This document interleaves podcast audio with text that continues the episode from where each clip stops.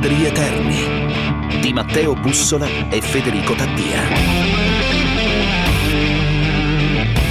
ventuno marzo, primo giorno di primavera, o meglio, quest'anno è iniziata ieri la primavera, lo sappiamo, però è bello dire ventuno marzo, primo giorno di primavera, siamo qua con i Padrieterni, ancora buona domenica da Federico Taddia e oggi a distanza Matteo Bussola. Ciao Matteo!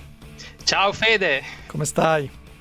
Bene, bene, dai, insomma lo, lo sai, è inutile che facciamo finta di nasconderlo, ho un brutto raffreddore, non potevo venire in radio prima di fare tutti i controlli di rito, ma per fortuna diciamo che va, va tutto bene. Sì, sì, qui in radio c'è proprio una tua foto ormai con scritto io non posso entrare, sai quelle cose che, che si fanno. È smart working anche questo. Assolutamente, hai festeggiato la festa del papà?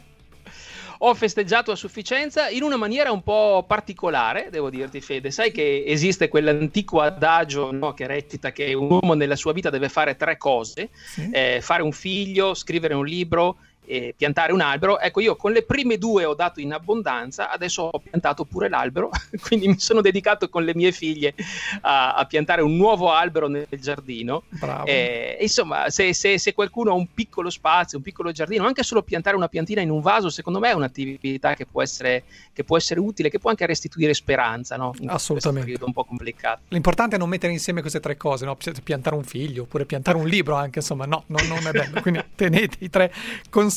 radio ventiquattro punto it è come sempre il nostro sito, da lì potrete poi scaricare il podcast padrieterni chiocciola radio ventiquattro punto it se volete contattarci, ma ci trovate anche in Facebook, nelle pagine ufficiali Padrieterni di Radio ventiquattro con i vari link relativi agli argomenti che come sempre andremo a toccare. Anche oggi tante storie e partiamo da lì, partiamo dallo smart working.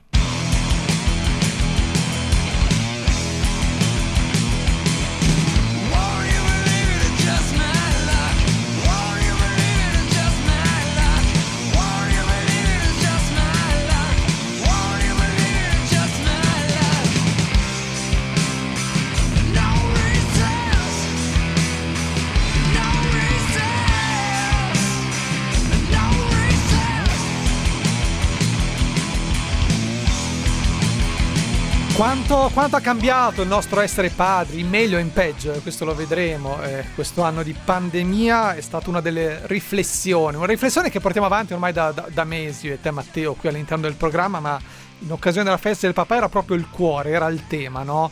Eh, anche perché questo diciannove marzo per la seconda volta in lockdown ha portato veramente a fare ragionamenti se in quanto categoria, in quanto padri c'è stato un cambiamento di consapevolezze, di consuetudini, di, di abitudini in questi dodici mesi.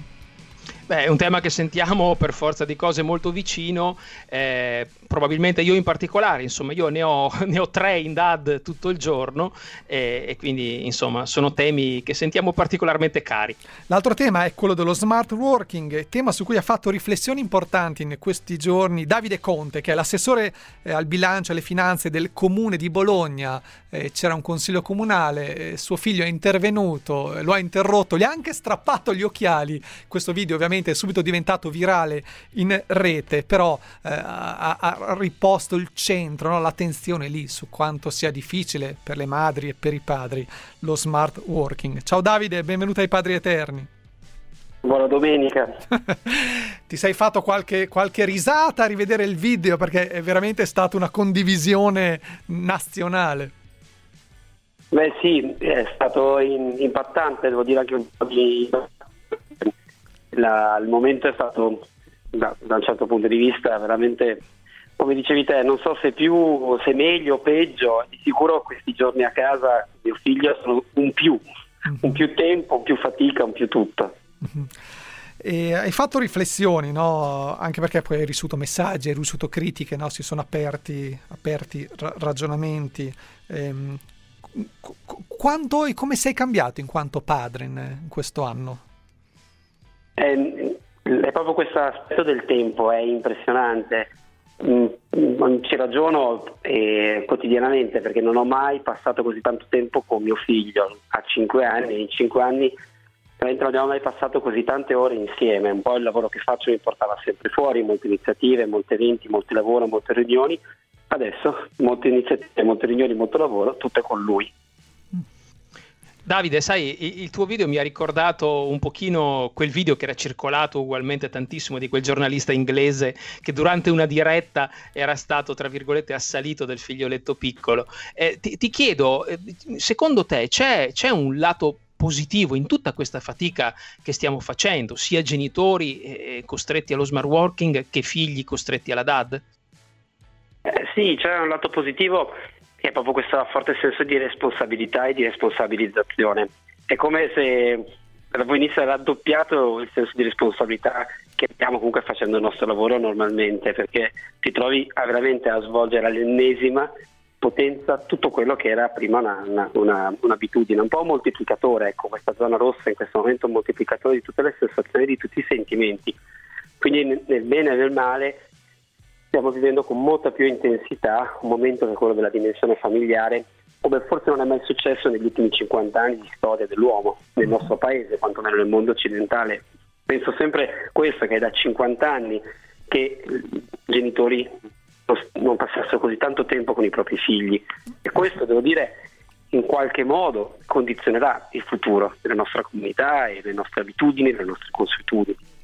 Tuo figlio ha cinque anni, che forse è una delle età più complicate eh, per, per la comprensione anche del momento, no? Perché eh, ragazzi, ragazze delle scuole elementari o gli adolescenti hanno altre problematiche, però ci puoi parlare, puoi tentare di spiegare. A un bambino piccolo è, è, è, più, è, più, è più difficile. E, co- come gli hai raccontato tu il momento che stiamo vivendo? Una collega ti ha detto, vabbè, mettilo davanti alla televisione, si normalizza tutto, ma no, non basta più questo, aggiungo io, per fortuna.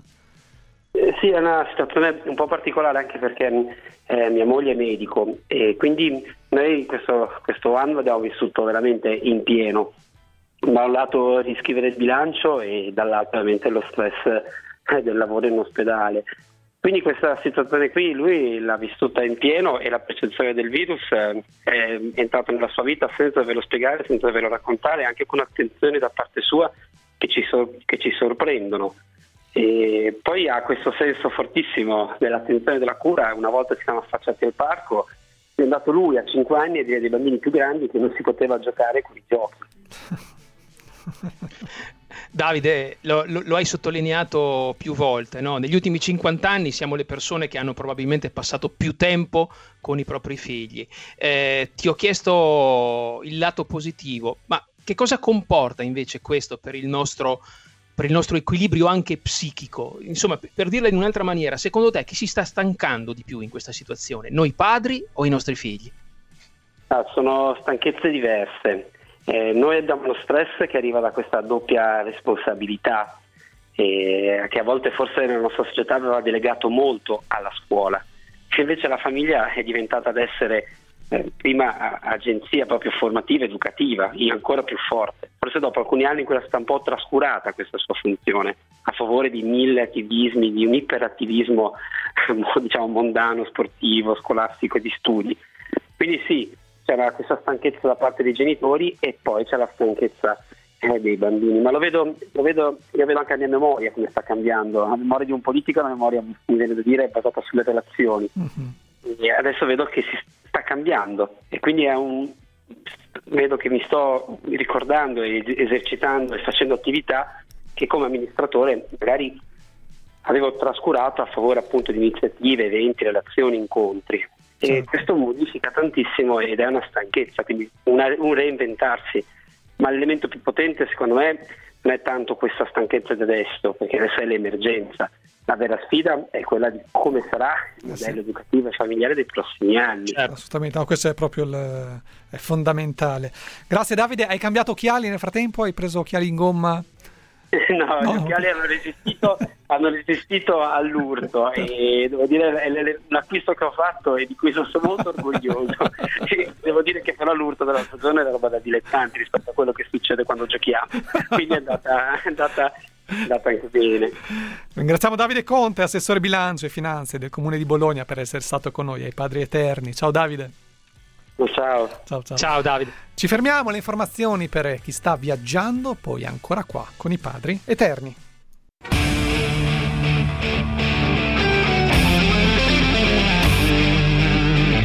Padri Eterni.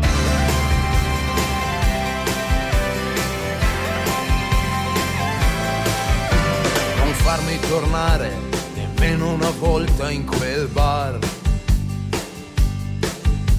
non farmi sentire mai più quell'odore di chiuso. Sì, lo so che io ti avevo un po' illuso, ma sai quante volte parlando io illudo anche me. Ho visto attentare un panino dentro. Che fine, che fine hanno fatto i bambini? Eh, sono apparsi eh, in varie zone d'Italia, no? Questi striscioni, soprattutto durante il primo lockdown. È una domanda, eh, Matteo, a cui noi spesso abbiamo cercato di dare risposta, no? In questo anno da padri eh, abbiamo cercato di tenere il, la barra dritta nei confronti dei dei nostri ragazzi, delle nostre ragazze. Però è una domanda che, che ci ha tormentato, perché comunque li abbiamo sentiti abbandonati. Ma sì, anche perché è una domanda che è arrivata comunque da parte delle istituzioni, soprattutto drammaticamente tardi. Ci si è occupati delle aziende, giustamente, ci si è occupati del lavoro, ci si è occupati dello smart working, ma con i bambini ci siamo sempre nascosti dietro l'alibi che tutto sommato sono stati bravi, che tutto sommato sono fra le categorie più adattabili, e ci siamo dimenticati che però sono anche bambini con le loro necessità e i loro diritti.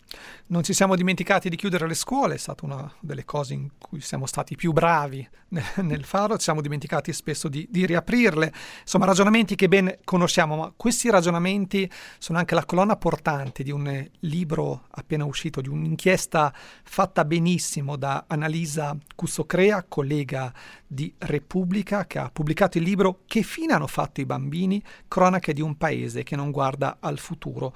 Eh, una lettura illuminante anche per noi genitori, anche per noi padri. Ciao Annalisa, buona domenica, grazie per essere qua con noi.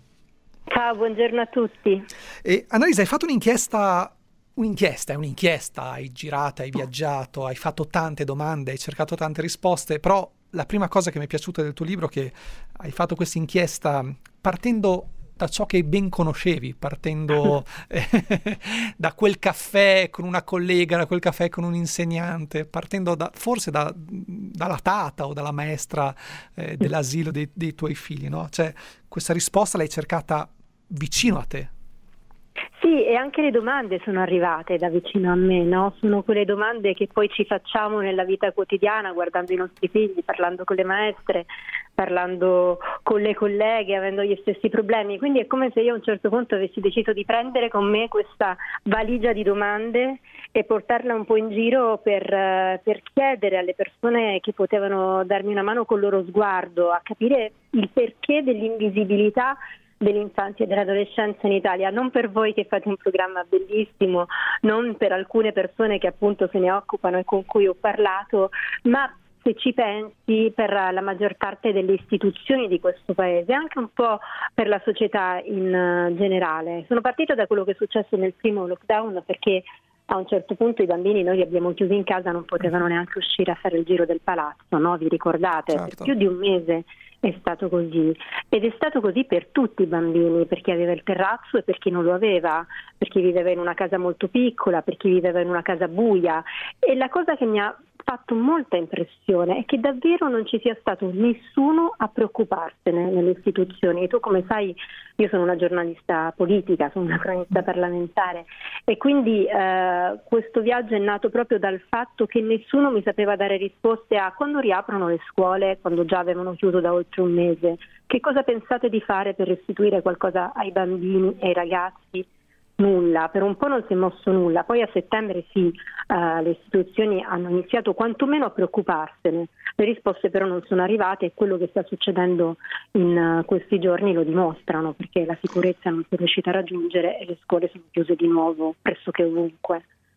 Annalisa, ma eh, co- cosa hai scoperto attraverso questa tua ricognizione? No? C'è, c'è questa domanda che tu poni con grande chiarezza proprio in apertura del libro, no? Co- come abbiamo fatto a non ricordarci che i bambini esistono e che serviva una risposta anche per loro, una risposta che non fosse solo restate chiusi dentro, prima o poi passa. Cioè, mh, perché sono serviti mesi prima di rendersi conto di quanto pesante sarebbe stata la conseguenza appunto della chiusura delle scuole, dell'isolamento nelle case? Cos'è successo? Anche lì la cosa tragica è che è dovuta essere la loro voce, la loro piccola voce, priva di rappresentanza, a venire fuori. Di scuole aperte ci si è cominciati a preoccupare nel momento in cui una ragazzina di dodici anni di Turino ha iniziato ad andare davanti alla sua scuola col banco, nonostante il freddo, e a dire: guardate che io a scuola ci voglio andare, mentre c'erano presidenti di regione che dicevano che i bambini che vogliono andare a scuola sono stati cresciuti al latte e plutonio. Parlo del presidente della regione Campania, Vincenzo De Luca. Cioè eh, c'è stato bisogno che loro si mobilitassero, che gli studenti cercassero di, di, di fare il più possibile delle manifestazioni, per quanto in sicurezza, per dire: noi vogliamo scuole, andare a scuola ma in sicurezza, vogliamo trasporti. Quindi piano piano si è sollevato. Io che cosa ho scoperto? Ho scoperto che in Italia i bambini e i ragazzi non sono considerati cittadini, cioè non sono, uh, sono considerati delle appendici delle loro famiglie, una sorta di bagaglio appresso, un pacco da lasciare da qualche parte. Anche adesso, quando si pensa a cosa fare, a come permettere di lavorare ai genitori perché la scuola è chiusa, anche qui, se ci pensate, noi pensiamo ai genitori: come può fare la mamma, la madre single, il padre a organizzarsi? Non pensiamo a che cosa stiamo togliendo loro, è sempre un di cui, li abbiamo un po' oggettivizzati, rinchiusi nelle loro famiglie, famiglie che quando funzionano sono famiglie che, per carità, iperinvestono sui loro figli, cercano di dare loro tutto, li riempiamo di cose, li riempiamo di passatempi anche culturali, cerchiamo di fare in modo che abbiano il corso d'arte, il corso di inglese, il sì, tennis, sì. eccetera. Però così facendo deresponsabilizziamo completamente la società intorno a noi, non chiediamo niente allo Stato per i nostri figli, ci pensiamo noi ai nostri figli. Certo. Però questo in un, nei, ruoli, nei luoghi scusatemi, del disagio sociale, nei luoghi della sofferenza sociale, che sono tanti in questo paese, anche lì sono la parte più invisibile degli invisibili, i bambini che vivono in quei luoghi, e questo in quei luoghi non funziona. Cioè, se lo Stato non si fa carico anche dei suoi cittadini più piccoli e più fragili, Non, la società eh, perde, perde qualcosa. Cosa perde? Perde il suo futuro. Sicuramente. Ehm, ci sono tanti, veramente tanti contributi, no? Sociologi, psicoterapeuti, la maestra, come dicevamo. Poi ci sono storie anche. C'è la storia di Luca, per esempio, un bambino di tredici anni, un ragazzino di tredici anni che è positivo al Covid, è rimasto a casa da solo perché i genitori erano ricoverati per Covid e, e appunto con lo Stato completamente assente. Però eh, Annalisa, in quanto padre, adesso vi faccio proprio la domanda sui padri, no? Sì. Eh, perché il tuo libro racconta quello che è un approccio culturale all'infanzia che la pandemia ha enfatizzato, ha scoperchiato. Eh, esatto. Però ci sono lacune storiche, no? Ecco, eh, proprio che consiglio daresti a noi padri per cercare di cambiare qualcosa? Non dico le cose, che sarebbe troppo, ma qualcosa nel nostro piccolo possiamo farlo? Guarda, eh, è un problema anche molto culturale. Mm-hmm. Il consiglio che io posso dare ai padri, però non lo devo dare io, io conosco tantissimi padri che già lo fanno, e come mio marito per esempio, è esserci e non delegare e, e dividere esattamente il compito di crescere i figli con uh, ma esattamente non vuol dire che si possono fare le stesse cose, vuol dire che certo. Poi ognuno fa le cose che gli vengono meglio, no? Ad esempio, io sono negata a portarli al parco, mio marito è bravissimo, però mi toccano le chat di classe. E il consiglio è esserci. C'è un economista nel libro, Alessandra Casarico, sì. che parla, dice che mh, l'economia comincia a valutare anche nei parametri per uh, capire quanto un bambino ha abbastanza, no, di sostegno dalla società, il tempo che i genitori passano con loro e anche la qualità del tempo che i genitori passano con loro. Il mondo sta intercettando questi, questi problemi, no? Sta cercando di capire come fare a, a dare di più a un pezzo di società che, ripeto, è quella che costruisce il futuro. Noi siamo drammaticamente indietro perché culturalmente il figlio in Italia, purtroppo, per la maggior parte delle persone è affare della madre. Viola Ardone, certo. che è una scrittrice napoletana bravissima, la identifica con un'immagine nel libro. Dice: in ogni chiesa dove noi siamo entrati da quando siamo piccoli noi vediamo la Madonna col bambino, cosa che nei paesi anglosassoni è molto meno, no? Vediamo questa, o nei paesi nordici, eh, vediamo questa diade e la, la consideriamo oh, inscindibile, e, e che è come se ce lo portassimo dietro, quindi sì. le madri pensano non chiedono niente allo Stato, spesso chiedono poco ai loro mariti, proprio perché considerano affare, un affare privato la crescita del figlio, a volte schiacciandolo, a volte opprimendolo con, con le loro ansie. C'è Silvia Vegetti Finci che parla di questo tipo di maternità nel libro. Quindi culturalmente bisogna fare tanto.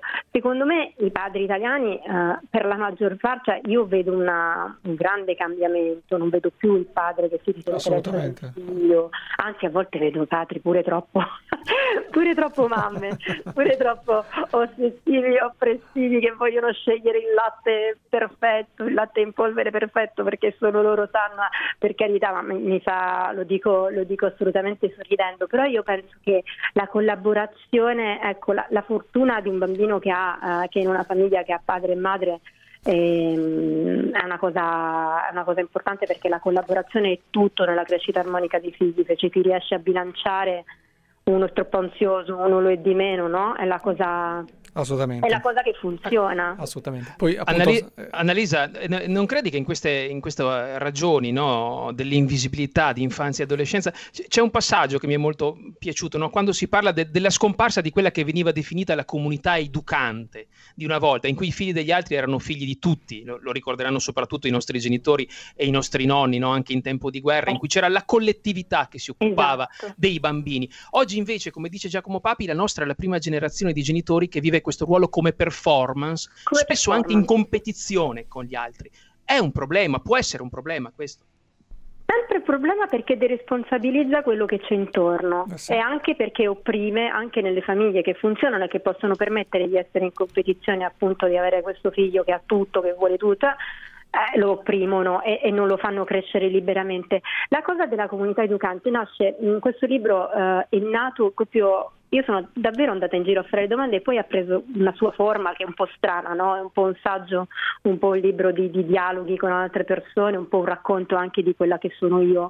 E, ed è nata perché? Perché ci siamo ricordati tutti quelli con cui parlavo, quindi Giacomo Papi, quindi Matteo Lancini, Viola Ardone, quindi nei posti più diversi d'Italia, Milano, Napoli, Reggio Calabria, che noi alle elementari andavamo a scuola a piedi. Eh sì, è vero. E andavamo a scuola a piedi non perché la scuola era di fronte, ma perché facevamo un pezzo di strada e c'era il negoziante all'angolo, l'edicolante, e, e, e tutti era un ciao e tutti era come stai oggi, ed era come se noi fossimo appunto parte integrante di quella comunità già da piccoli. Adesso noi questo, i nostri figli non lo consentiamo. Qualcuno dirà perché le città non sono più sicure. Non è così, perché vi assicuro che Reggio Calabria negli anni Ottanta non era più sicura di adesso, anche perché c'era la guerra di 'ndrangheta e c'erano due morti al giorno, idem Napoli, idem Milano, ma era proprio un altro modo di far vivere la comunità ai bambini.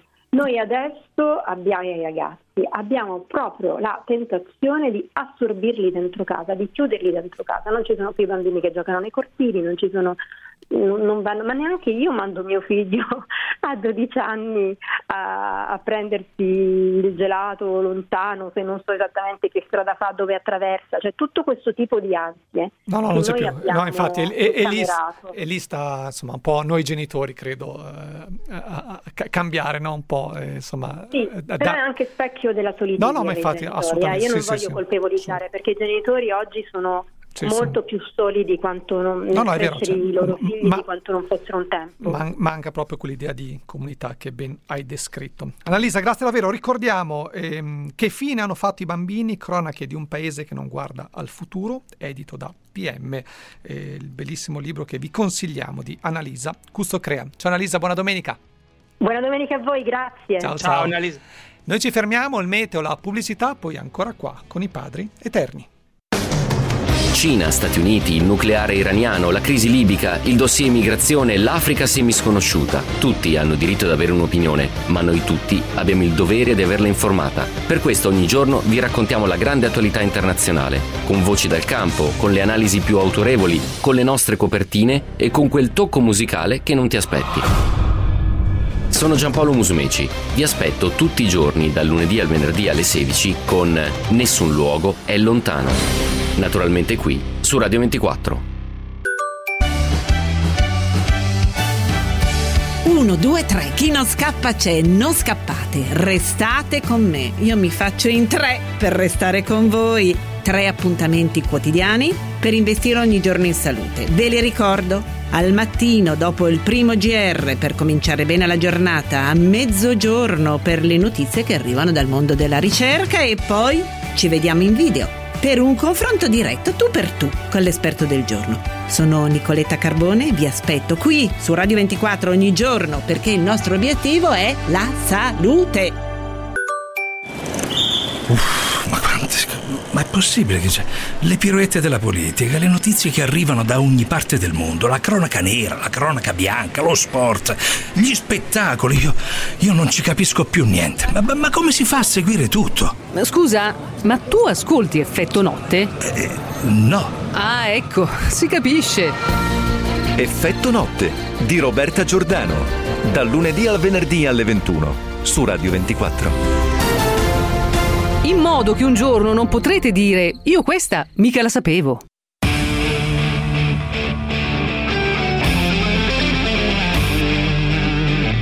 Padrieterni.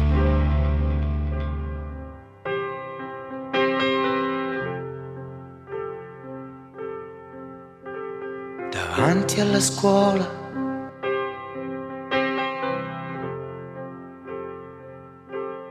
tanta gente,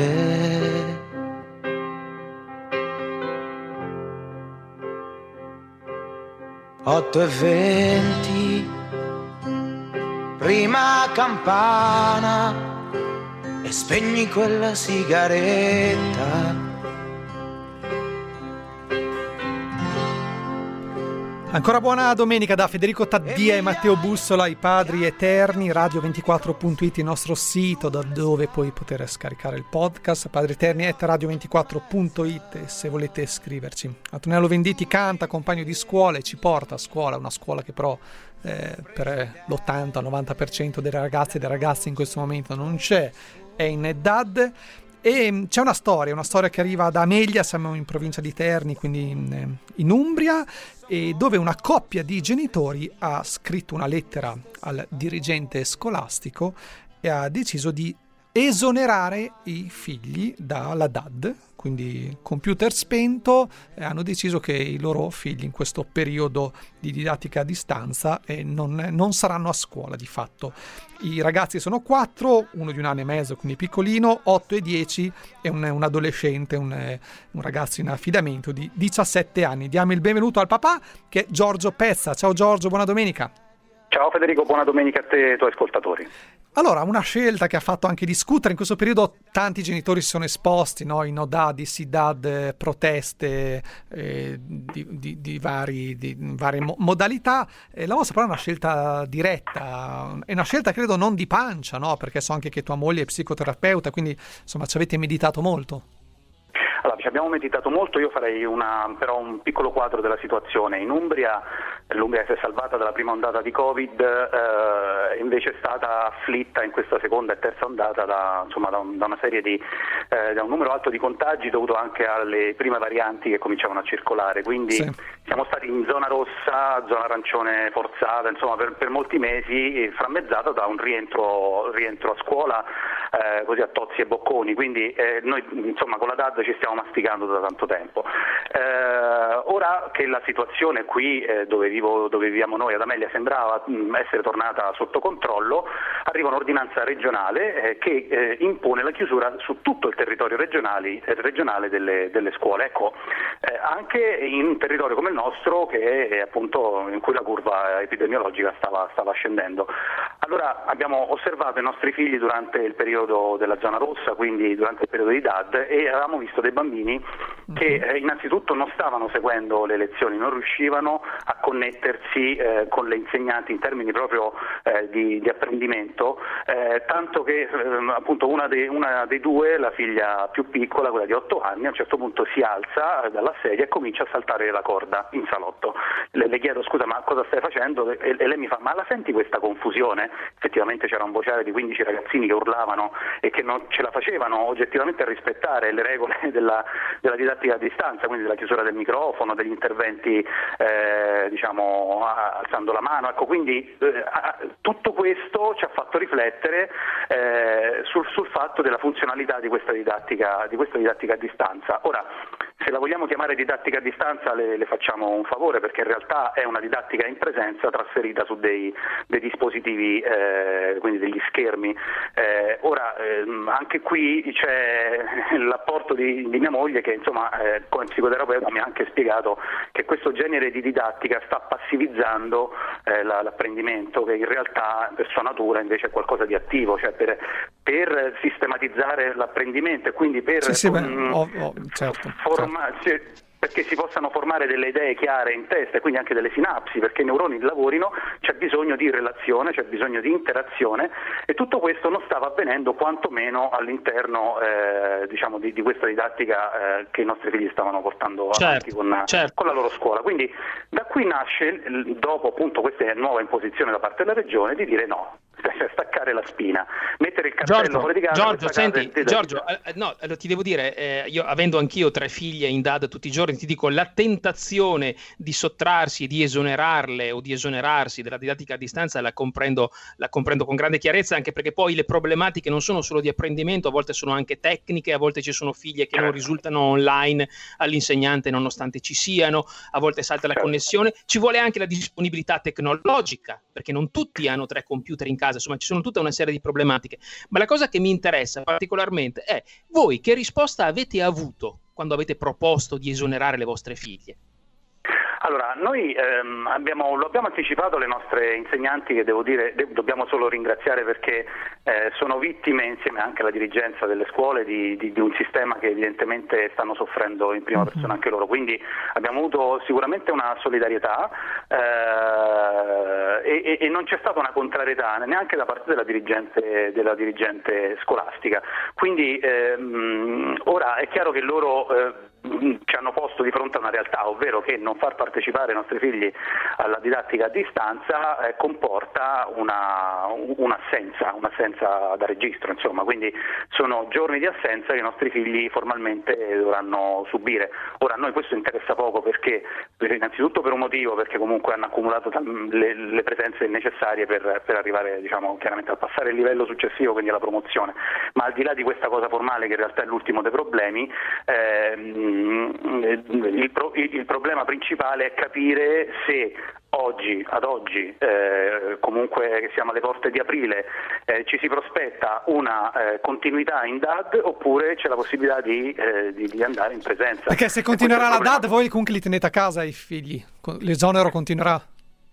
Secondo sì, sì. Continuerà l'esonero, perché chiaramente dovremo strutturare dovremo strutturare una, una homeschooling, quindi è una cosa che viene prevista dai protocolli del Ministero dell'Istruzione, ma c'è da concordarla secondo, in termini didattici con la scuola, quindi deve essere una cosa sicuramente ecco. più strutturata. È chiaro che stiamo parlando di una cosa estrema, io me ne rendo conto, però questo vuole essere un monito e io mi auguro che insomma ci sia un'azione di coscientizzazione complessiva, affinché chi ci governa, che è deputato A, insomma abbiamo deputato a loro eh, la, la, la, il potere decisionale anche di, eh, di trovare alternative, possano interrogarsi se eh, questa modalità possa essere ancora funzionale in un periodo che di, non di emergenza sanitaria, attenzione, perché noi stiamo vivendo una nuova normalità, l'emergenza sì, sanitaria sì. era di un anno fa, adesso stiamo vivendo una nuova normalità che potrebbe no, che andrà, che andrà, andrà gestita, andrà gestita, serviranno andrà su, gestita, sicuramente interventi. Esatto. Le ragazze e i ragazzi come hanno reagito a questa vostra scelta?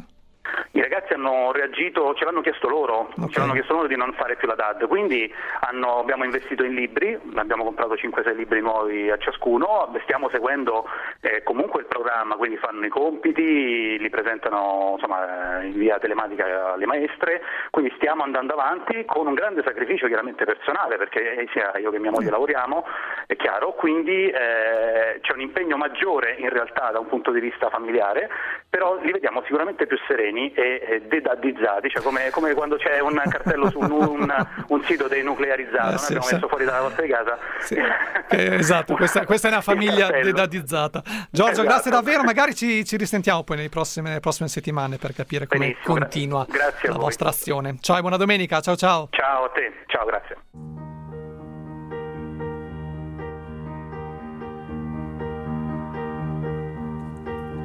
On a beach tree with a car.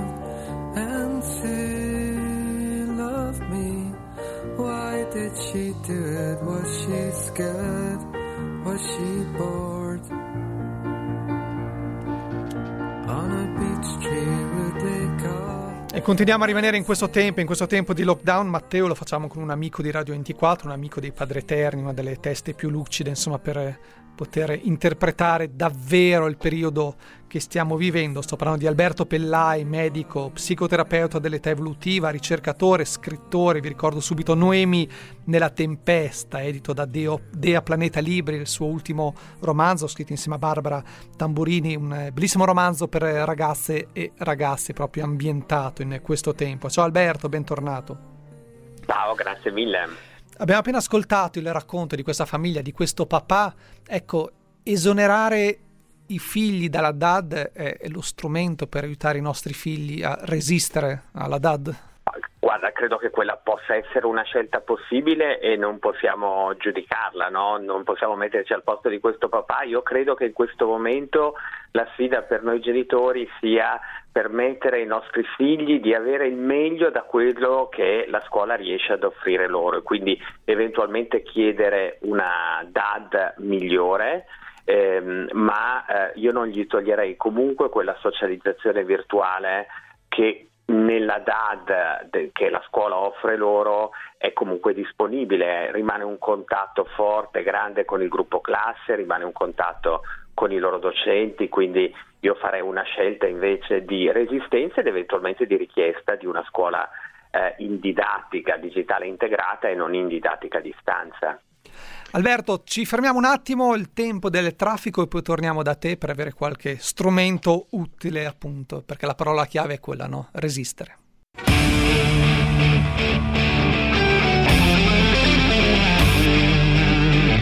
Padrieterni.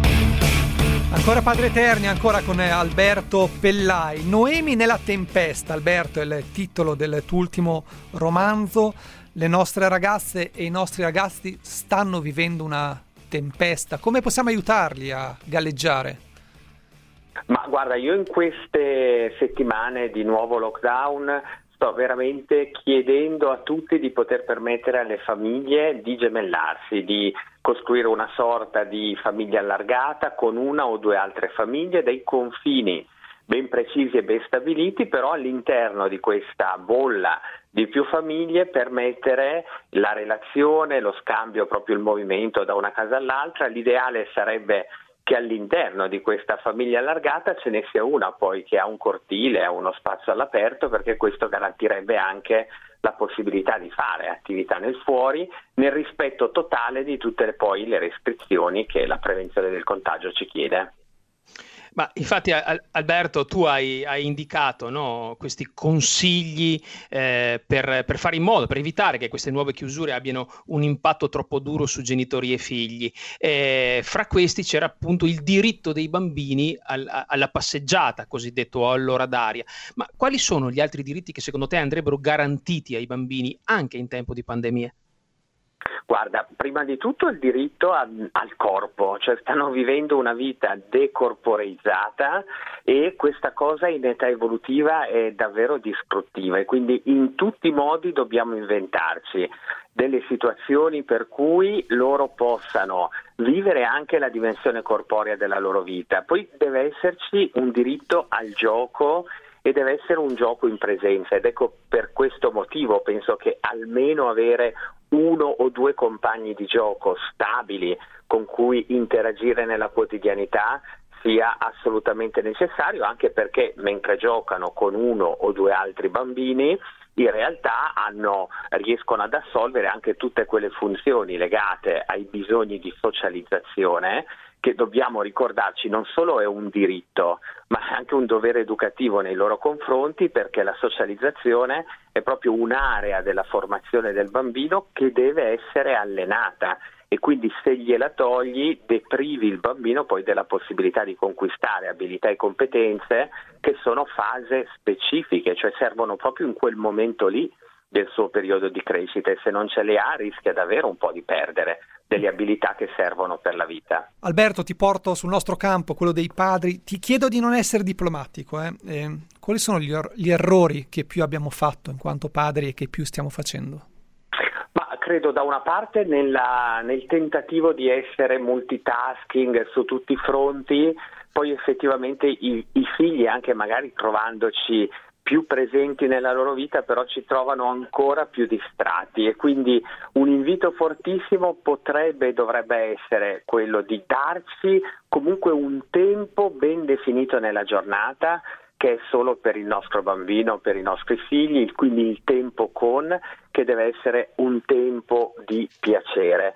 E il secondo aspetto è proprio spostarci dal territorio del dover essere genitori, no? Magari molto spaventati, molto affaticati, al voler essere capitani coraggiosi, cioè sentire che teniamo alto lo sguardo in un tempo in cui siamo un po' presi dal desiderio di sentirci disfattisti, ultracritici, ultranegativi, e di comunicare, no, un po' tutto questo ai nostri figli. Noi siamo i garanti per loro che avranno un domani, avranno un futuro, e se noi ci continuiamo a credere, loro ci continueranno a credere. Ecco, adesso gli adulti tante volte hanno veramente delle narrazioni troppo eh, troppo negative, troppo distruttive, troppo catastrofiste. Questo fa davvero male ai nostri figli. Alberto, nel tuo, nel tuo bel Noemi nella tempesta, cioè, a, a, alla fine è un libro in cui tu sottolinei anche gli aspetti positivi, paradossalmente, che questa pandemia, che questa pandemia ci ha portato, che questa esperienza ci ha insegnato, ovvero che non si può vivere senza amici, che la scuola sembra una fatica, ma se non ce l'hai ti manca da impazzire, ma soprattutto, lo dici nella, nella chiusura del libro, no? Che quando vedi un'onda gigantesca che ti corre incontro e sta per sommergerti e buttarti a terra, tu devi correrle incontro e cercare una tavola da surf. Ti chiedo, noi padri dobbiamo trasformarci in surfisti per i nostri figli?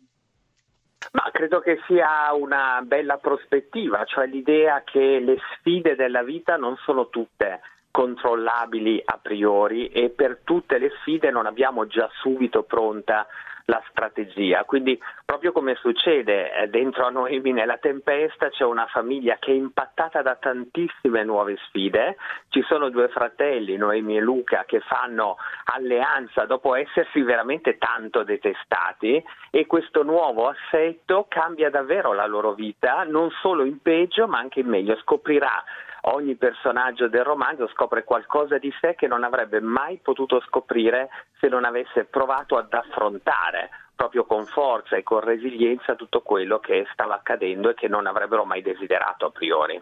Noemi nella tempesta, Dea Planeta Libri. Ciao Alberto, grazie davvero.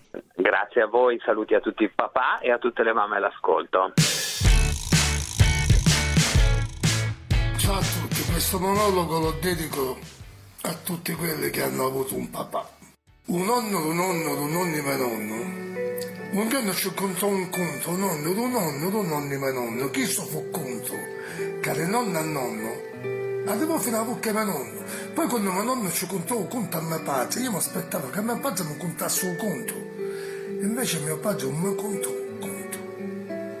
Mi presentò un conto e disse: papà, con tutto il dispetto, papà, ma perché mi fece contare un conto, mi presentò un conto? E mio padre, in maniera serafica, mi fa dire: figlio, perché nella vita i conti bisogna sempre pagarli, e fino a quando sarò in vita io, a te ci penso io, non ti preoccupare.